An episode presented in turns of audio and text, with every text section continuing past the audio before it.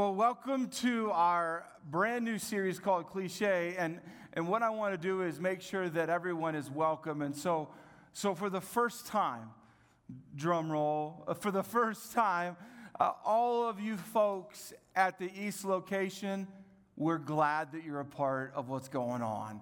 Yeah, let's give it up.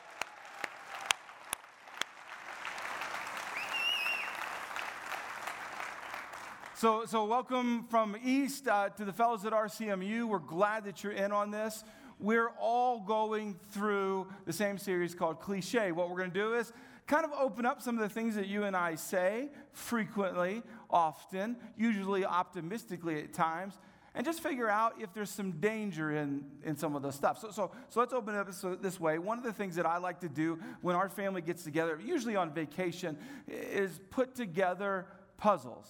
Uh, does anyone else like to put together puzzles? Is, uh, any puzzle lovers? Okay. So the, the four of us uh, are going to t- enjoy this. Uh, I like putting puzzles together, especially with the kids. It's fun. It's one of those things. I mean, just here's why I like it. It really has nothing to do with whatever the stupid picture is. I don't care. I just like to start something and finish something. I, there's something about it. It's like, yeah, I did that. Boom. That's what I did with my day. I like to do that. And in fact, I'm going to confess this, uh, and, and, you're going to think that I've got issues, which I, mean, I, I do, you're right. Uh, I don't like doing puzzles that have already been opened. I don't like to, I, in fact, I'll check it. I literally will check it. And here's what I'm checking for because if it's, if it's been opened and used before, there's a chance that there's not a piece in there. And I will lose my mind. I mean, I don't know, I, you, you would definitely not ever want me to be your pastor if you saw me get, you know, mostly done with the puzzle like, there's seven missing pieces. People are going to die for this. I mean, I can't stand it. I, I can't. And in fact, I, like I told you, I'll look to make sure that it hasn't been opened. Like, okay, this is a safe puzzle to put together. If it, if it has already been opened, I'm like, kids, you know, why don't you do that? That's good for you. And, and daddy will support that. Because I'm like, I'm not messing with that. And I don't, I, sometimes, okay, okay, let's get really open here. Uh, we've been doing a puzzle before. I noticed that we are not going to have all the pieces. And so I'll Google, if you do not know this, there are websites that will help you order the missing pieces. yes. okay, okay. So, so some of you, you're not puzzle people. You're like, that is a waste of time. Listen, listen, I, I, get that, and I know some of us aren't into that, but I would say that, that most of us are similar in that we like to have all of the options in front of us. Eh, let's say you got a problem. You got to decide, you know, are you going to take that particular job or which job do you apply for? You like to know all the options, put it all on the table. What's going to happen? What, what's, how's that play out? And, eh, or if you've got an issue, that's called a problem, even. You got a problem? You like to know, okay, what can we do? How can we do it? Like, what, what direction can we go? Most of us, when we're walking through life and we have that conversation about how do we do this? Will we be able to do this? What do we do now? All of us, I would say, crave naturally all of the puzzle pieces to be available. And frankly, that's what stresses us out, isn't it? When all of a sudden you realize what you're trying to overcome or attack or process through is missing something. It's missing some information that makes the conversation more difficult or the problem more difficult, or just frankly, it puts us into the world of uncertainty. And that idea of living life with all the pieces or without some, you're like, easy choice there, David. and that's how we see life, and we like that. The problem is, is when the piece is missing, we insert a cliche statement. Here's the statement. It's good natured. It's, it's very good natured. See, some of you are going to think, oh, no, I said it. I'm, no, you're not horrible. I've said it. I've said this. And, and it, it, there's an optimistic encouragement piece behind it when you don't know where the piece is. Well, it's okay because everything happens for a reason. And you're like, that helps us. We feel better. When someone tells you and you're going through a bad day, school didn't go the way you wanted it to, and you got you got you didn't make the team, or you failed this, or you went to work and it didn't play out way, and, and someone says they love you, they, they genuinely love you. Like, don't worry, everything happens for a reason. And you look at them and be like, shut up. because that's right. Most of us are like, you know what? You're right. That's so encouraging. I don't even feel worried. And no, no, typically it doesn't satisfy the person walking through stuff. And I'm not arguing and saying that it's totally misguided. I just think that it sets some of us up for what I would call a landmine. It, it can distort our view of God. This idea that everything that happens, absolutely everything that happens, happens for a good reason. Well, that'll mess with you if all of a sudden you have something that you don't know why it's going, and it starts your view of God, your view of the people around you, your, your, view of life just starts to get distorted. And so that's why I wanted to talk about it. Now, some of you, you are theologians. You know the Bible backwards and forwards and upside down, which is weird to read it that way, but you know your Bible really well. And you think, wait a minute, wait a minute. There's a verse. There's a verse that tells us that everything happens for a reason. I think for those of you thinking about that, you're thinking about Romans chapter 8, where it says, And we know that in all things God works for the good of those who love him. You're like, see, everything happens for a reason. David, you're wrong. Your sermon is horrible. So, and we know that in all things God works for the good of those who love him, who have been called according to his purpose. Now, just let me let me help you understand. Don't skip over words. Don't assume our opinion into this. And we know that in all things God works for the good so, just for clarification, to help you understand this, that means that good is not in everything. I know we know that, but it's good to state that. And we know that in all things God works for the good. Yay, that sounds awesome. Of those who love him. And that's tough. That's a tough pill to swallow. That's a tough moment. Like, of those who love him, who have been called according to his purpose. What I want us to know is, is this verse is powerful, it's potent, you put it in your life, it's good. But you need to know that this does not tell us that everything that happens has a good reason to it, right? We would believe that. Oh, that's right. And that's why we get into some dangerous territory. What I would call dangerous situations, dangerous assumptions. When we start to think that everything we always walk through has a good reason somewhere, because it distorts stuff in such a way that some of us lose our faith. We, we lose our joy in life because we're thinking, someone told me somewhere that there's a good reason to this and I can't find it. So that must mean, well, somebody go through a list of things. God must not like me as much as those people. He must not love me as much as those people because I can't find the good reason that someone put something on Pinterest for me to find. And I was like, I can't find it, right? And so that's why we've got to have this conversation because we set up potential landmines when we say cliche statements but we don't know where that can lead someone because let's just press into the statement. The idea that everything happens for a reason, it's meant as an encouraging word, and it's always meant for encouraging. Uh, we got to press in that someone could interpret it as negatives, where the bad going on in your life, oh, that's your fault.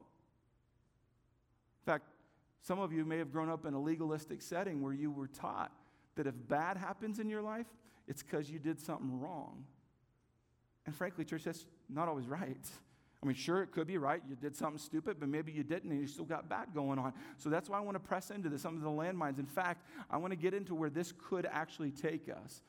Uh, here's how I want to say it to say everything happens for a reason is to imply that everything happens, everything that happens is necessary. Just want to stay there for a second. Because I don't think, I don't think us, I, I don't think us as a church collectively believe this. I don't think we would look at all the events in the world. Come on, let's press into that. I don't believe all of us would say, yep, everything that's going on in our world right now is necessary. In fact, I don't need to give you a list, do I? Of all the bad that you and I would say, yeah, that's not necessary, that's not necessary, that's not necessary. So we've got to press this even further because if it's not necessary, then we got to step back from some of the things that we're saying and encouraging with people. Now let's get to the conversation about God. Everything that happens is not something that God wants to happen. Again, these statements I want to just sit in for a moment. Everything that happens is not something that God wants to happen. Now, and I know some of us have been wondering that. Mean, I have that conversation over and over again. Classic conversation is Does God want me to feel this pain? Does God want me to have to go through this? Is God alive? Is He around? Is He aware? What's He doing? Why does He let this happen to those people, but it can't happen to us? And, and, and we figure out, like, God, what are you doing? And that's why everything happens for a reason, has the potential to lead us down a path of misunderstanding God. Everything that happens is not something that God wants to happen. I can prove it to you for those who are like, I'm not sure I believe you, David. Uh, if you don't believe me, it's fine, it's fine. But I can prove it to you. I can, I can actually unfold something where you're like, okay, this helps. And it goes, let's go back to the beginning of our Bibles. Genesis chapter 2 unfolds a story that we're all super familiar with. So let's look at this. Genesis 2, and the Lord God commanded the man, You're free to eat from any tree in the garden. Yes. But you must not eat from the tree of the knowledge of good and evil, for when you eat from it, you're going to die. Now let's stop for a second. I want crystal clarity on this. Do we all agree that God says, here's what I want to happen and here's what I don't want to happen? We all there? God has stated here. Here is what you can do, but here's the one thing. One. Uno. He may have spoken his, I don't know. But he's like, here's one. Here's the one thing that I do not want to happen. And, and you got the picture of the situation. It's paradise, it's perfect, everything is amazing. And he says, All right, I made this for you, and I did a good job. It even says it in the Bible. He says, He knows he did a good job. It's amazing. So he sets it up. He's like, This is amazing. Just here's the one thing I don't want to see happen. I don't want this to play out this way. And so you know where we're going with this. You know the story. Genesis chapter 3. Here's what happened they didn't listen. Have you eaten from the tree that I commanded you not to eat from? I mean, you heard that. You know that. He's saying, Did you do what the one thing I didn't want you to do? Have you eaten from the tree that I commanded you not to eat from? The man said, The woman, sorry, whole other sermon. Uh, the man said, the, the woman you put here with me, she gave me the fruit from the tree and I ate it. Now, some of you are nudging, like, see, that's what you do, huh? No, so, but don't, just keep going. Then the Lord God said to the woman, uh, What is this you have done? The woman said, The devil made the devil made me do it. And you see this blame game going back and forth. And again, like I said, we will preach that sermon. Uh, but but I, what I want, I want you to see is God said, hey, here's the one thing I don't want to happen. I don't want this to happen. And it happened. And unfortunately, the way God is in a good way is he's a just God. And it's not, he's not a bad parent, in other words. There's consequences to the bad decision. Genesis 3:22 unfolds all the consequences in that and the Lord God said the man has now become like one of us knowing good and evil. He must not be allowed to reach out his hand and take also from the tree of life and eat and live forever. So the Lord God banished him. I mean just stop for a second. Can you imagine how much that broke God's heart? He made paradise. He made perfect. And he's like I gave him one stinking rule. So the Lord God banished them from the Garden of Eden to work the ground from which he had been taken. What I want you to see in this, and I think we can all agree, God did not want that to happen. But it happened, didn't it? It happened. In fact, from that moment, you need to know that, that when sin got introduced, when, when we broke God's rule, that broke the world. The world is broken. The stuff that you and I have to deal with and sift through all the time, the gross, nasty stuff of, of, of betrayals, relationships that fall apart because someone did something they shouldn't have done, the diagnoses that are ugly and lead you to a point of desperation and worry. God didn't intend that. And so you and I got to press a little bit further in this whole storyline of, of Adam and Eve and, and living in paradise, but then they broke God's rule, which, which, which broke the world. And now we've got sin and ugliness and, and weeds. I mean, if you're like, where'd weeds come from? Mm, I just told you. This is where the bad stuff came from. We do not process this. We do not live in the exact same environment that God wanted you and I to live in. It's broken. And unfortunately, in that brokenness, we have to process an enemy, the devil. Here's what the devil wants you and I to process. So, so when things are going good for us, when you're like, you got the pay raise, or school's going awesome, or you just had your first kid and everything's amazing and awesome, here's what the devil wants you to believe is, is that you're responsible for that.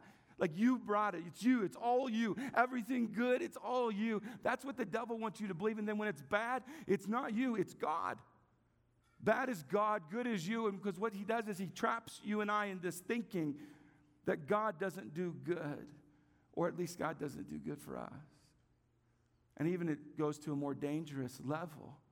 Some of us wonder, like this control thing that God has, is, is, is he off of his throne? Is he, is he doing something? Is he involved in my life or is he distracted? Uh, so that's why I wanted to talk about this, this control thing. See, God being in control of everything does not mean God is the cause of everything. I really want to sit here for a moment.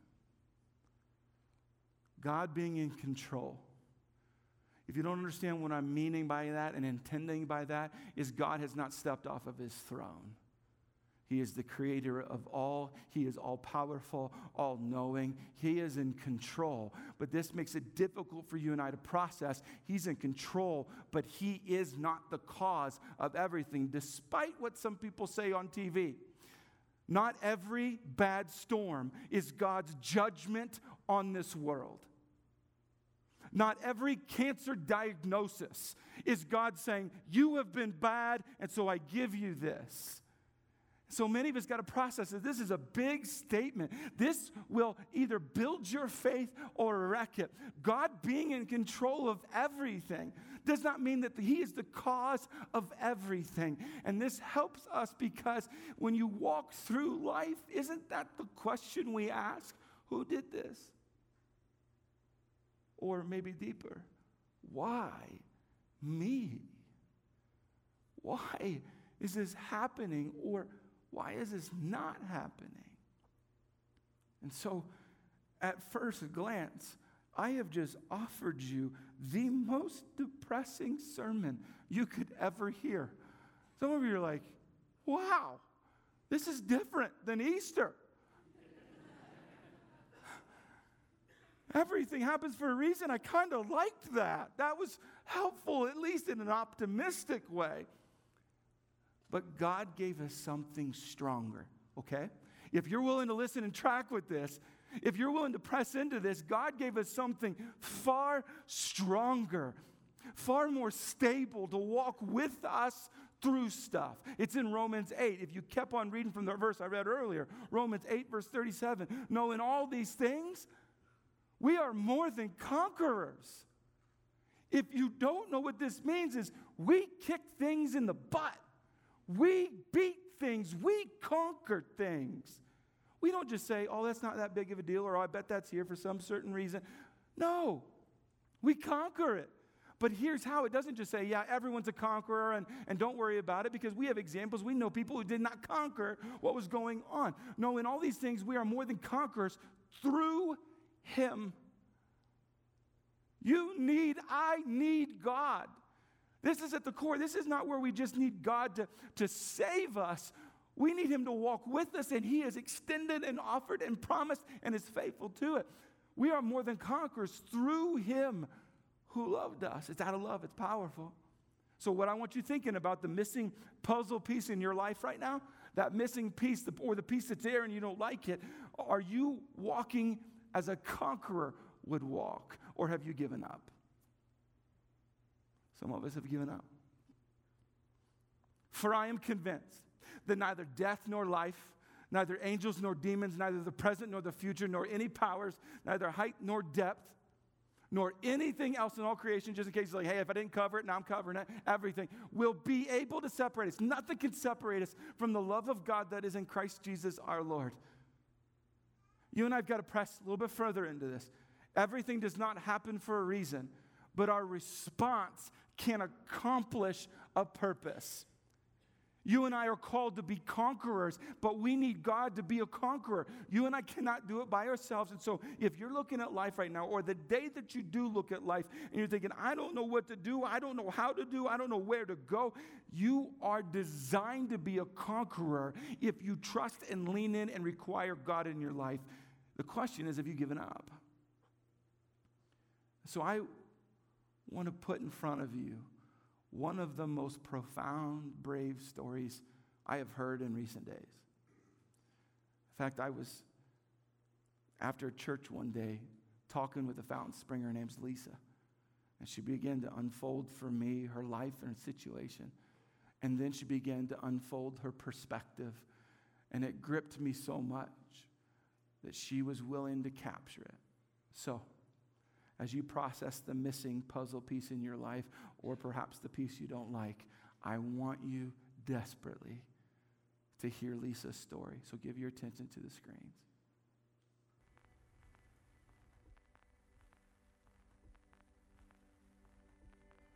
I grew up in Virginia, uh, born at the Danville Hospital, but we lived out in the county. We lived in a little community called Spring Garden. Um, it was about the size of my living room, very small. Um, lived with my mom, my dad, my brother. Went through a bunch of failed relationships because I was not seeking God's will for my life. I was just making my own decisions, and that never turned out very well. But finally, I met Stephen. Well, we went to high school together, but we really we didn't connect in high school. We weren't friends in high school. I just knew him from high school. It was the Saturday before Mother's Day. He asked me to marry him. So we, of course, I said yes. Beautiful ceremony, just best day of my life. Best day of my life ever. I got married in September. The very following November is when I was diagnosed with diabetes. Went to the doctor for some other issues, thought it might be my thyroid, and they, of course, checked my sugar and everything. And I, I actually saw when the doctor was scrolling through the computer, um, they had checked my A1C and it was 8.3. And the beginning of diabetes is 6. And I just cried.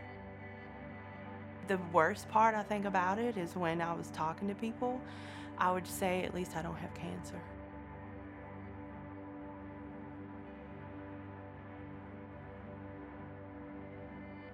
We were just trying to figure out if we had kids, you know, uh, what would we do about grandparents and support system? And we thought that possibly it would be better out here. And everything is so different here. And then the bottom falls out. Stephen got his insurance in November. So I went to the doctor to establish care for my diabetes. I have had the cyst in my breast for years. I'm talking probably since I was in my 20s. And I've had it checked out periodically um, back in Virginia, and I was told it was a fibroid cyst, very common in women my age, nothing to worry about. And I wholeheartedly believe that's what it was. My dad had a brain tumor for like 17 years that was benign, that all of a sudden became cancer. So I knew that there was stuff that could be in our bodies that could be perfectly fine and then all of a sudden not fine. So I went to the doctor and we did the diabetes thing and she checked it out and she scheduled me for a mammogram, which is something I've never had before. I've always had ultrasounds. So I went in for the mammogram and the tech told me that the doctor would most likely want to do an ultrasound. I was like, fine, you know, that's perfectly fine. I've had a million of them. So she does the ultrasound and she tells me that she wants to do a biopsy. That was a little scary in itself because no one ever said before they wanted to do a biopsy. And she took the sample and she told me right there that she was expecting it to be cancer.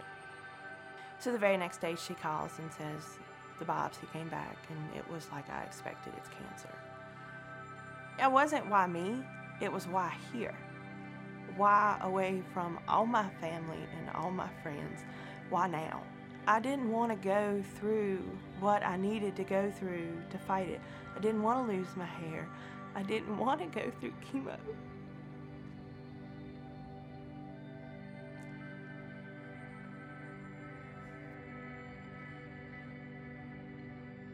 After the biopsy, I met with my surgeon, a surgeon, because we were expecting surgery, uh, full mastectomy. And she explained to me the HER2. She said, you know, it's great. We can do the targeted therapies. You're HER2 positive. What she didn't tell me was HER2 positive was a very aggressive form of cancer. I had to have a CAT scan and a PET scan. So the very first time I meet my oncologist, he meets me, he comes in, he introduces himself, and he says, Do you know the results of your PET scan? No, no one's told me anything. He said, I got bad news. I didn't know what it was. I just immediately broke down. You know, I didn't know what he was going to tell me, but how do you get any worse than cancer? and um, he told me that they had found some spots in my liver and that they were pretty confident that it was cancer. And so at that moment, I knew what that meant. I knew that that was stage four cancer. I knew that that was terminal. And after what some stuff my dad went through, I honestly felt like I had been told I was going to die. They told me that there would no longer be surgery because it's not going to change my prognosis. And at this point, treatment is revolved around quality of life.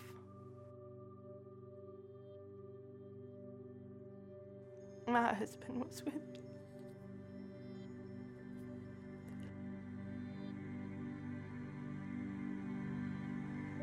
All I could think of is it hasn't been enough time. We had just celebrated our first year of marriage in September. And this was happening in December. Um, I just, I didn't know what to think. I didn't know what to say. I didn't know what to, I didn't know how to act.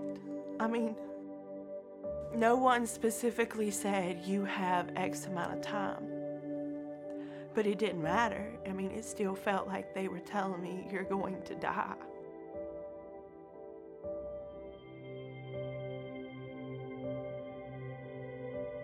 There were women in the church I grew up in, it, it didn't matter what came their way. They were rocks, you know, and, and people would even say, She'll be okay. She's got great faith. And it wasn't too long ago that I prayed, God, let me be one of those women that has this great faith. Not understanding, in order to have that great faith, you got to go through something pretty bad when I learned, when I accepted the fact that I had not only to fight this, but I also had to embrace it as part of what God wanted for my life, it completely changed the way I looked at this diagnosis. It went from a death sentence to a life sentence where I could say, okay, let's just go worst case scenario. I have 18 to 34 months. Let's make the most of it. You know, let's. I don't want to be in the bed crying when I can be living my life and loving my husband and loving my family. And I just. Something inside me for the first time ever wanted to be close to God instead of running away from Him for the first time. I just, I needed it. I needed God. This diagnosis has caused me to trust in God more than I've ever trusted before. It's caused me to surrender. You know, at one point, I remember, I don't know where it was in this whole process, but I remember praying and say, okay, God, I give it to you. I give you my cancer. I give you my life. I give you my time here. I give you everything. I don't want to control it, you control it. And it's really weird because all my life I've heard, you know, peace that surpasses all understanding. And I've never experienced it until now. Because I don't understand how I can be at peace with a terminal diagnosis.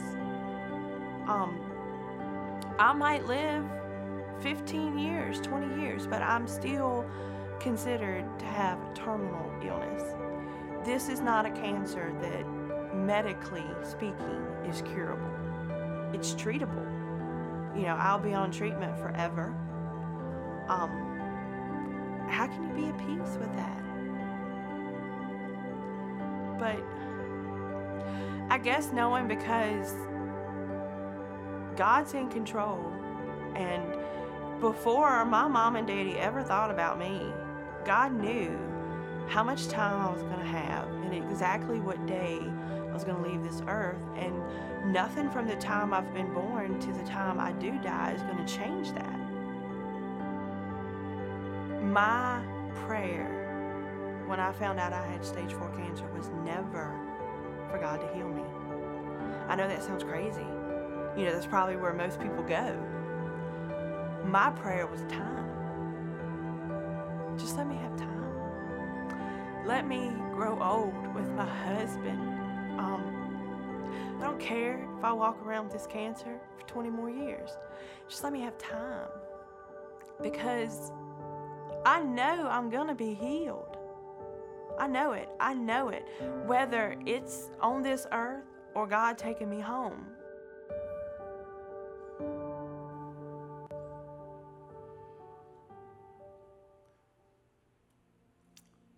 She's very special.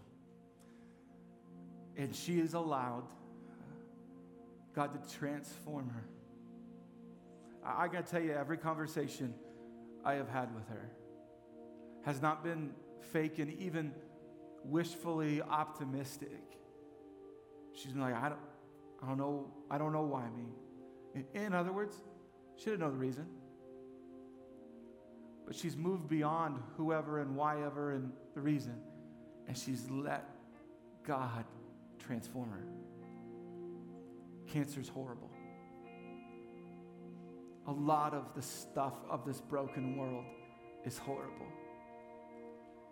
And so, that puzzle piece that is now in your life, or the absence of one, are you going to quit?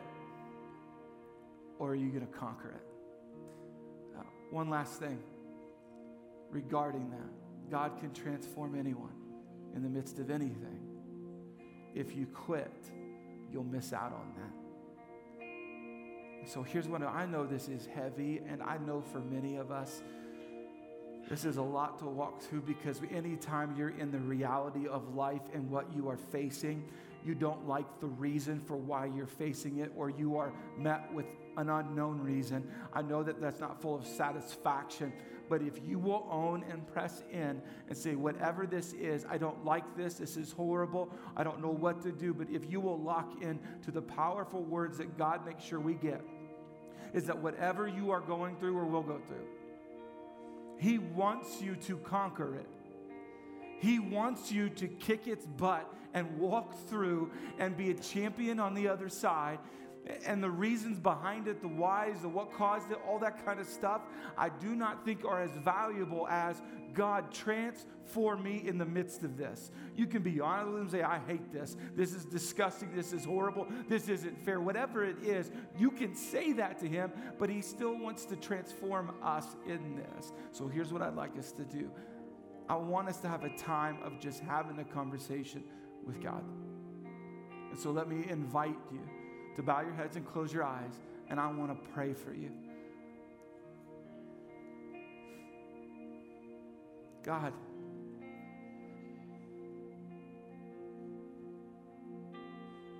the reality of this group of people that I call family is that there is a, a bunch of us who don't know why. And there's another crew that don't like the why. But God, we cry out to you. And I think it's a cry, I think it's a scream. God, I pray you will help every single person listening to become a conqueror. God, I pray for those who have not given their lives to you, draw them in. With you, we are conquerors. But the folks who have no hope, God, would you please, will you please intervene and bring hope where everything seems hopeless? God, will you give strength to people who feel so weak? God, will you, will you grab a hold of the people who are ready to quit? And don't let them quit.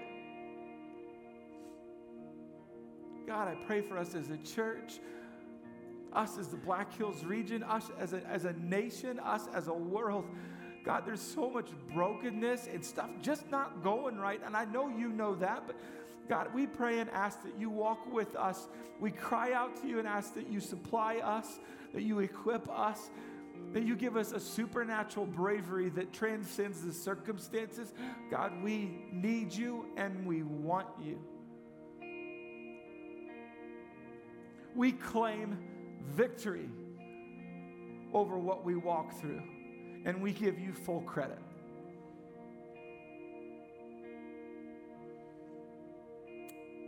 We love you, God. We just simply ask that you help us to walk with you and to become conquerors. We pray this in the name of Jesus. Amen.